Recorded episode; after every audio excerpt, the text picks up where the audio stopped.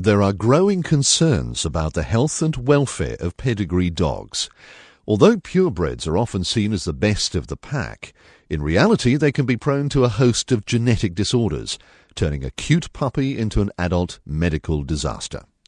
Vets say much of the distress could be avoided, so is enough being done and to what extent are so-called designer dogs the answer? Sue Ingram investigates. We come now to the formal part of the 2009 Eukanuba National Dog Show. I'd ask you all please to be upstanding for the national anthem. The National Dog Show, held earlier this month, is this country's Crufts, where the best of New Zealand's pedigree dogs go on show. In ring two, it's terrier breeds. It's all taken pretty seriously. In the grooming area, dogs are being preened and beautified. There's hair drying, hair spraying, clipping and cutting. Small dogs with long hair and cute bows, long silky ears protected by coloured cloth bags, dogs with white patches being spruced up with powdered white paint. But in this showcase where looks and style dominate, is the dog's health relegated to second place? And for people wanting a pedigree puppy, are there warning signs of potential pitfalls? There are about 500 recognised inherited disorders affecting 300 breeds. So that gives you an idea of the scale of the problem. Those diseases make up a significant proportion of our caseload and therefore the caseload of, of general practice veterinarians. It's certainly nice from the dog's point of view in terms of they may have a life of problems with heart troubles or hip problems or that sort of thing, and concerning for the owner because they might have bought the dog for a sporting reason, i.e., hunting, but it can't, and the emotional tie and down the track, maybe some cost involved. At shows, dogs are judged against specific criteria that describe the preferred features of the breed. She's a Shih Tzu. Uh, her name's Denim Diamonds Are Forever, or Cartier for short. They sort of got the long flowing hair and they're judged on the expression in their eyes and the coat and the way they move. They're very graceful walkers. Brick is a 13 month old Dogue de Bordeaux, a large breed known for the wrinkles on their sizable heads. There's a particular standard that they need to meet in regards to awarding the dog. They don't do it against that dog looks better than the other dog. It's they've got to meet a New Zealand standard. So there's definitely with the with the Bordeaux there's a height restriction, good wrinklage around the face, big head, nice and broad, muscular, and things like that. The standards are laid down by the New Zealand Kennel Club, which organises the national show. But there is growing concern that prescribed breed standards can promote the exaggeration of certain characteristics that can cause direct harm to the dogs. Vet Mark Robson. Some of the breed standards are constructed so that only unhealthy animals can win prizes. And I don't mean to be rude about breed societies or breeders, but the bulldog is the classic example where the deep chested, jowly, sort of Winston Churchill appearance of the modern bulldog is absolutely guaranteed to give that individual dog breathing problems for most of its life. And therefore, a breeder of bulldogs cannot win a prize without breeding an unhealthy dog.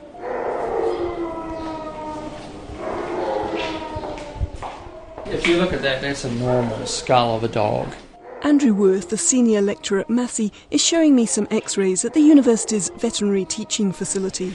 And over years and years of selective breeding for a shortened maxilla, we have come up with what we call brachycephalic breeds. So they have a short, almost human like or baby face, which is why cosmetically people like the look at them, particularly when they're young. They look like human babies, you know, they look cute.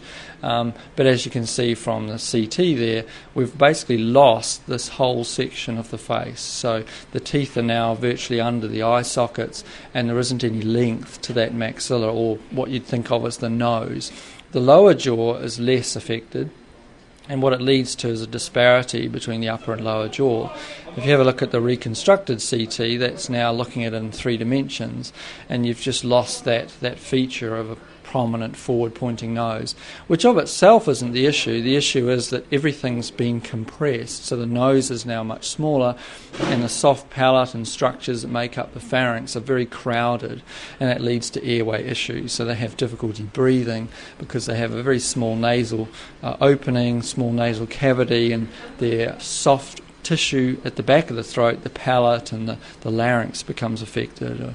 And they end up with issues breathing and, and doing normal athletic activities almost impossible for them. What kind of dog is this? This is a little pug, and this little guy was certainly severely affected in, in terms of cosmetically. Um, he might look cute, but you can see from that picture he really has no uh, nose whatsoever. There's even infolded skin over the top of his nose because his nose is pushed so far back uh, into his face. He's actually got rolls of skin hanging over his nostrils.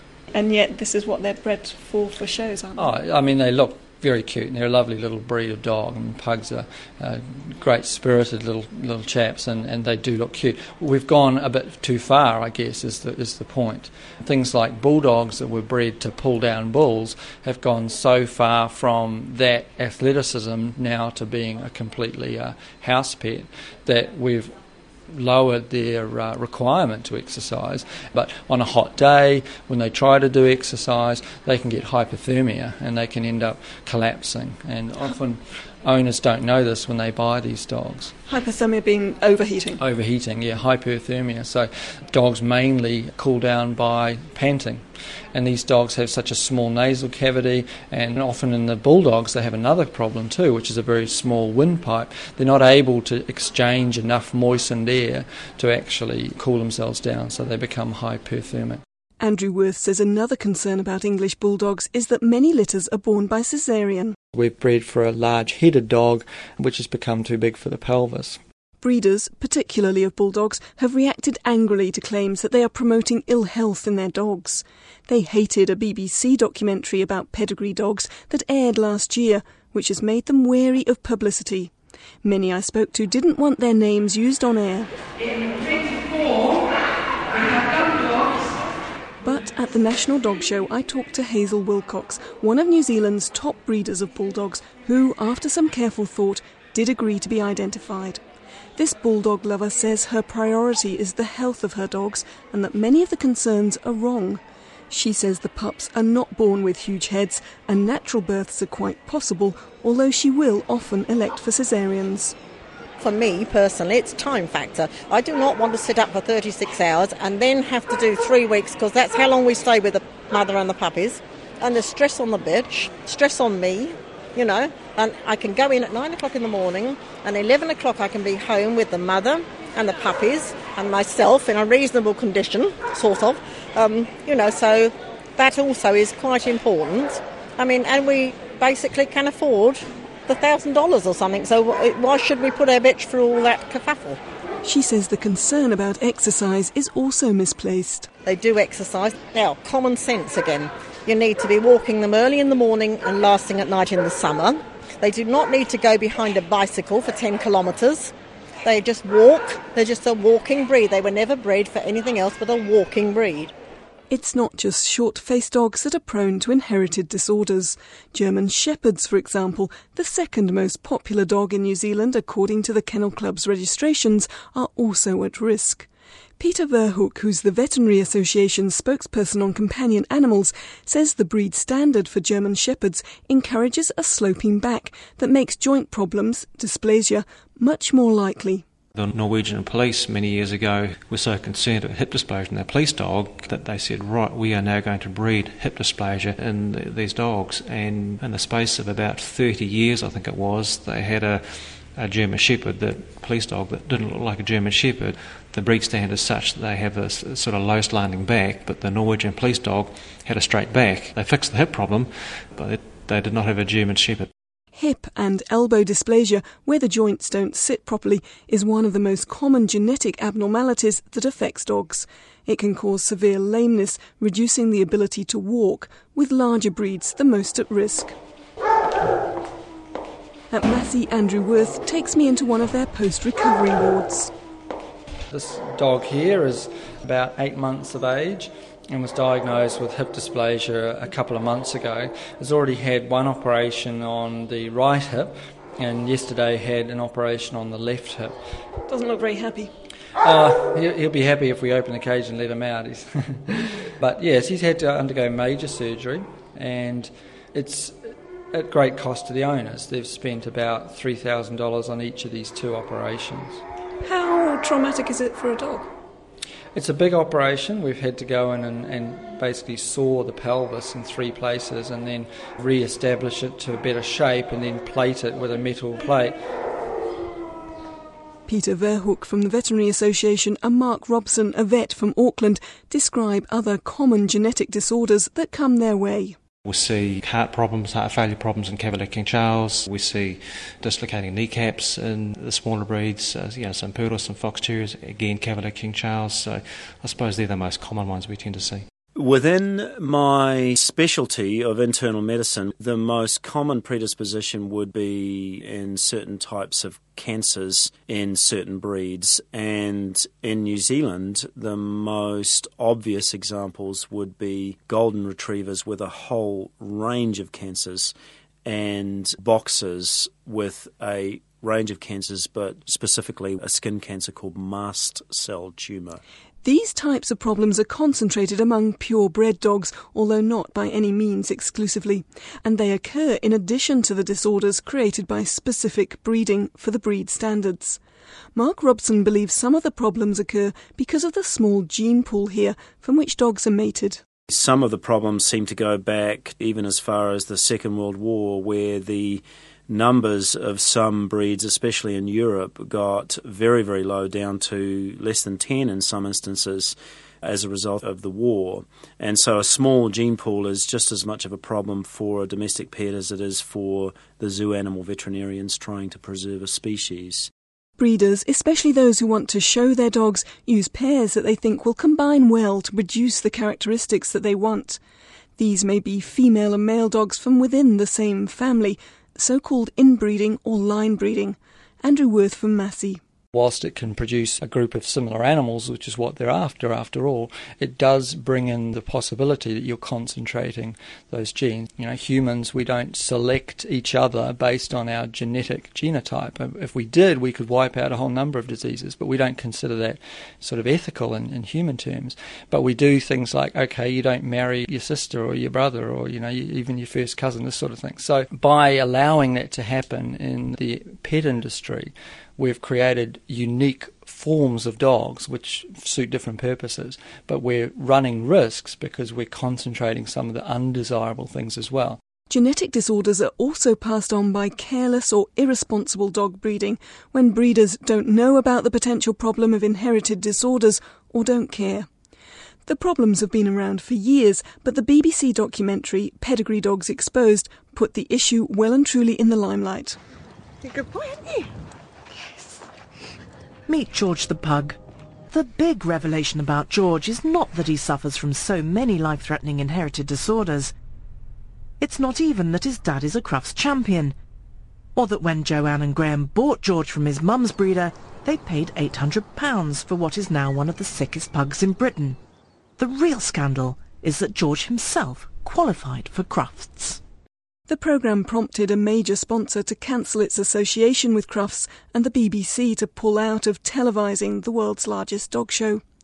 Under these twin pressures, the UK Kennel Club embarked on a full review of its breed standards and earlier this month issued updated versions. Nothing similar is happening here, where the president of the New Zealand Kennel Club, John Perfect, rejects the idea that breed standards can be detrimental to a dog's health. I don't agree with that comment at all. I believe that historically we have uh, adopted a breed standard established from the United Kingdom, and we have disciplined ourselves to ensure that the standard is maintained, and we continue to refer to the standard as the benchmark for successful breeding. The Veterinary Association and the SPCA disagree. Bulldog breeder Hazel Wilcox calls the UK changes a knee jerk reaction, and she isn't alone in believing that they won't make any difference. I personally think the standard will not change. Nobody will move. We'll just We're always, always trying for health issues. We're always trying for wider nostrils. We're always trying to make sure we've got a healthy puppy. You judge as well, so without the breeders on board and without the judges on board, things won't change in the UK, and if they tried to change them here, they wouldn't change here either. Won't change here either, no, no.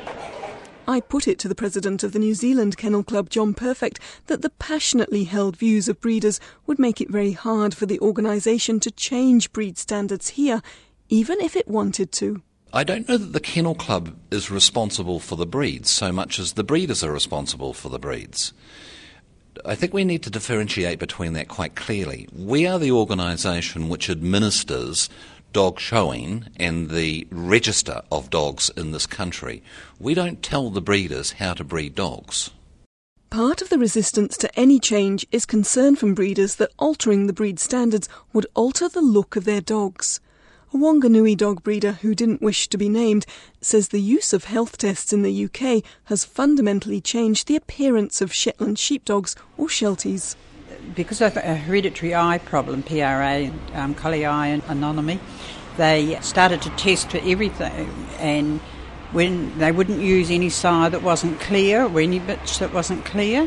And of course they ended up with not lovely sweet shelties. They ended up with you know dogs that were shelties but not as pretty and as sweet as we were used to do you think that matters yes it does because we we have a set standard and that's that's why I love the Sheltie because a sweet, gentle look of intelligence is the epitome of the breed. Debbie, who's the owner of Tibetan Terriers and Lhasa Apsos, worries that the UK changes signal the start of a sort of political correctness trend for dogs. I have Lhasa Apsos, and uh, they have hair that hangs completely over their eyes, right down to their, you know, past their chins. And what will happen eventually, uh, I'm sure, is that, oh, it's cruel to the dog because they can't, how can they see? Naturally, we tie them up when they're at home, but in the show ring, they are supposed to have that head full. What's the bet? Eventually, oh, you've been cruel to that dog, you're going to have to chop that fringe off. But if that was the case, why would that matter? It would matter very much so because they originate from Tibet.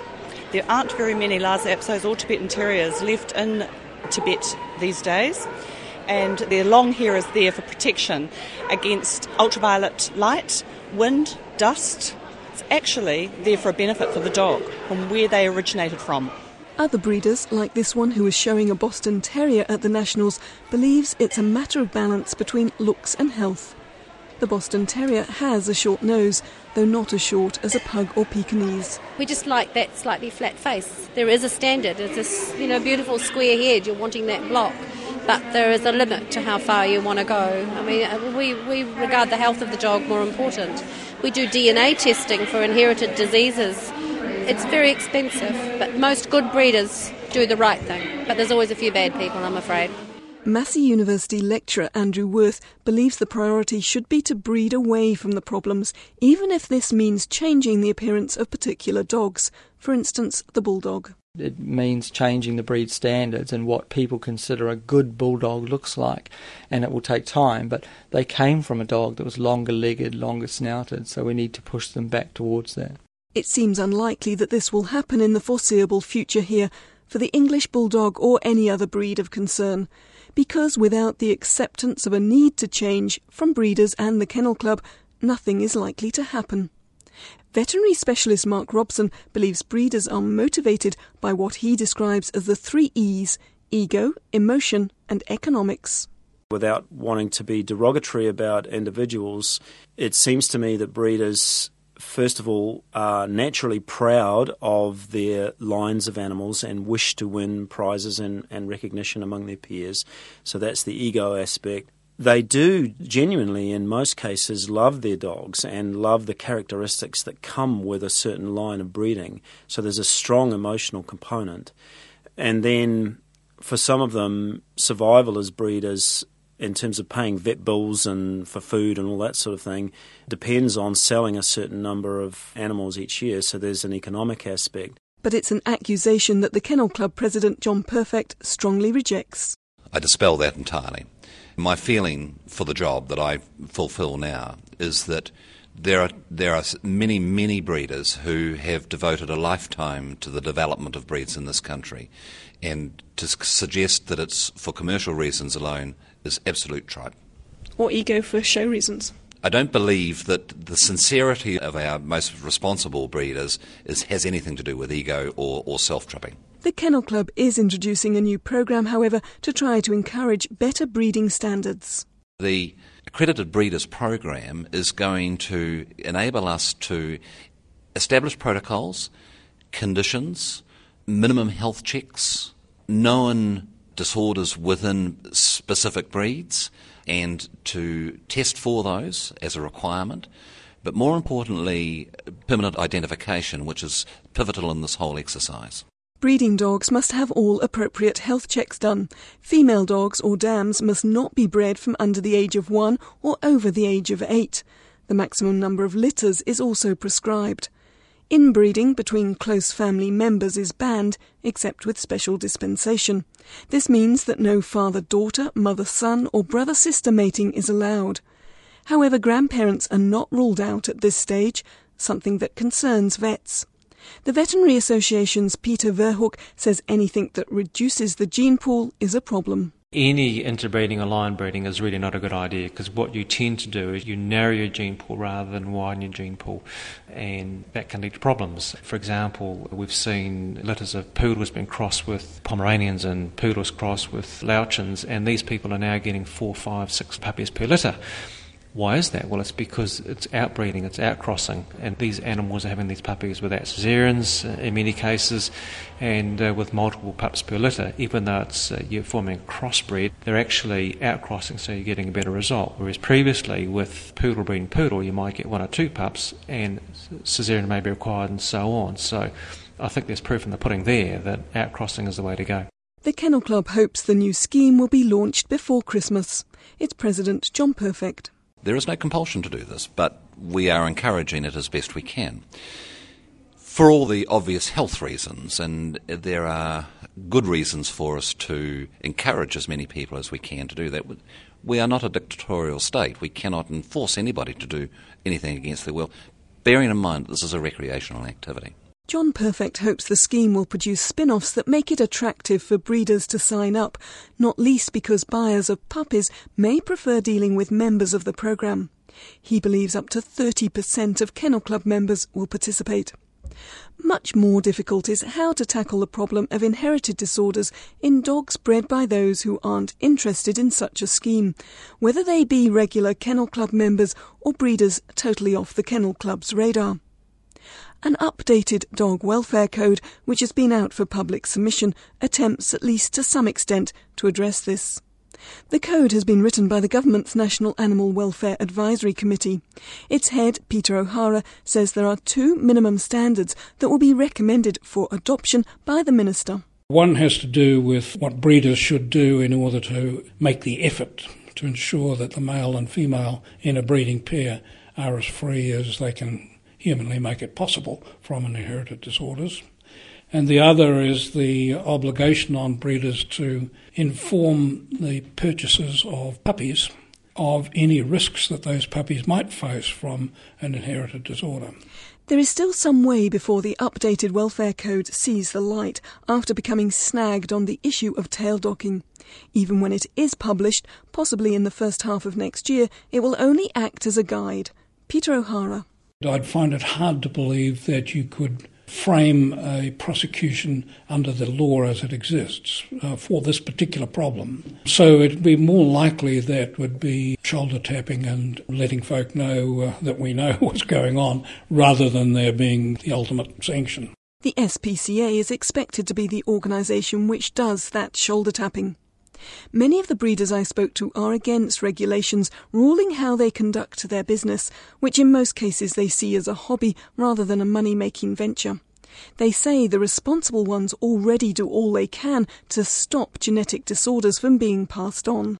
Never easy to have to put a three and a half week old puppy to sleep, but uh, I have enough dogs. You can't keep everything with a problem, so it's best to have the puppy put to sleep at early age. We did finish up with one dog that had a very, very bad mouth. We don't know where it came from, but uh, he's only seven months old and he has been neutered, so he will not be used for breeding, and he's just a family pet. Breeders tend to keep the best puppy from a litter and sell the rest on. So, what can buyers do to try to ensure their lovable bundle of fluff isn't going to develop serious medical disorders? The Kennel Club's accredited breeder scheme will help. Many breeders also offer the results of health screening tests, the most common, the Veterinary Association's scoring system for hip and elbow dysplasia. But it is not without its problems. Paris, Jazz, and Charlie are golden retrievers waiting with their owner in the grooming area at the National Dog Show. When they're one, you can get their hips and elbows done, so they're ruling out the potential for hip dysplasia. You know, they can have hip dysplasia is from sort of zero up to 106. 106 is the worst. So, you know, my dogs are a 10. So, you know, anything from that down would be great. Yeah. What would be the maximum that you'd go up to to breed? Um, every breeder has a different a different idea. I wouldn't breed anything over a 12, but I know some people have bred up to sort of 20. Even if the score is bad, however, there is nothing to stop breeding going ahead anyway. Moreover, the scheme itself is in trouble. It's losing money, and crucially, there are doubts about whether it has made any difference. Andrew Worth from Massey. If you look at this graph uh, on the computer here, here's elbows for German Shepherds, and we have made some improvement. The average worst elbow score has improved over the last 10 to 15 years. When we look at the hip data, we're not seeing as impressive an improvement. And in some breeds, like the Labrador Retriever, we don't think we really have achieved an improvement. Andrew Worth says mandatory testing and a better test would improve the situation. Screening and DNA tests are also available for other genetic disorders such as deafness and blindness, although dog owners in New Zealand have access to fewer tests than those in some other countries. All in all, for those wanting to buy a pedigree puppy, it's very much buyer beware, and people are urged to do their homework. Andrew Worth. If you ask me, would I buy a Dogue de Bordeaux in New Zealand? No, I wouldn't. Would I buy an English bulldog? I think they've got a fantastic temperament, but if I was looking for a robust family pet that I wasn't going to have to pour tons of money into, no, I wouldn't. Two little fluff balls. But while pedigree pups are popular, there's a growing demand for so called designer dogs, like at this local pet shop. These are Shih Tzu Cross Maltese. Very cute, they're about uh, eight weeks old. The fashion is not embraced by breeders of pedigree dogs who tend to hate designer dogs, or mongrels as they call them. It's an attitude that vet Peter Verhoek says is a shame. You're outcrossing two sets of gene pools, but in reality, the proof's there for them. If they outbreed, they will get more pups, better health, and longevity within their breed as well, because we do need in New Zealand to have a wider gene pool. People looking for a new dog are also warned to take care buying a pup at pet shops and on the internet because of the potential lack of redress if an animal goes on to develop congenital problems. Vet Mark Robson says if consumers learn to ask the right questions, then economic pressures might begin to make a real difference to the health and welfare of dogs in New Zealand. That programme was written and presented by Sue Ingram.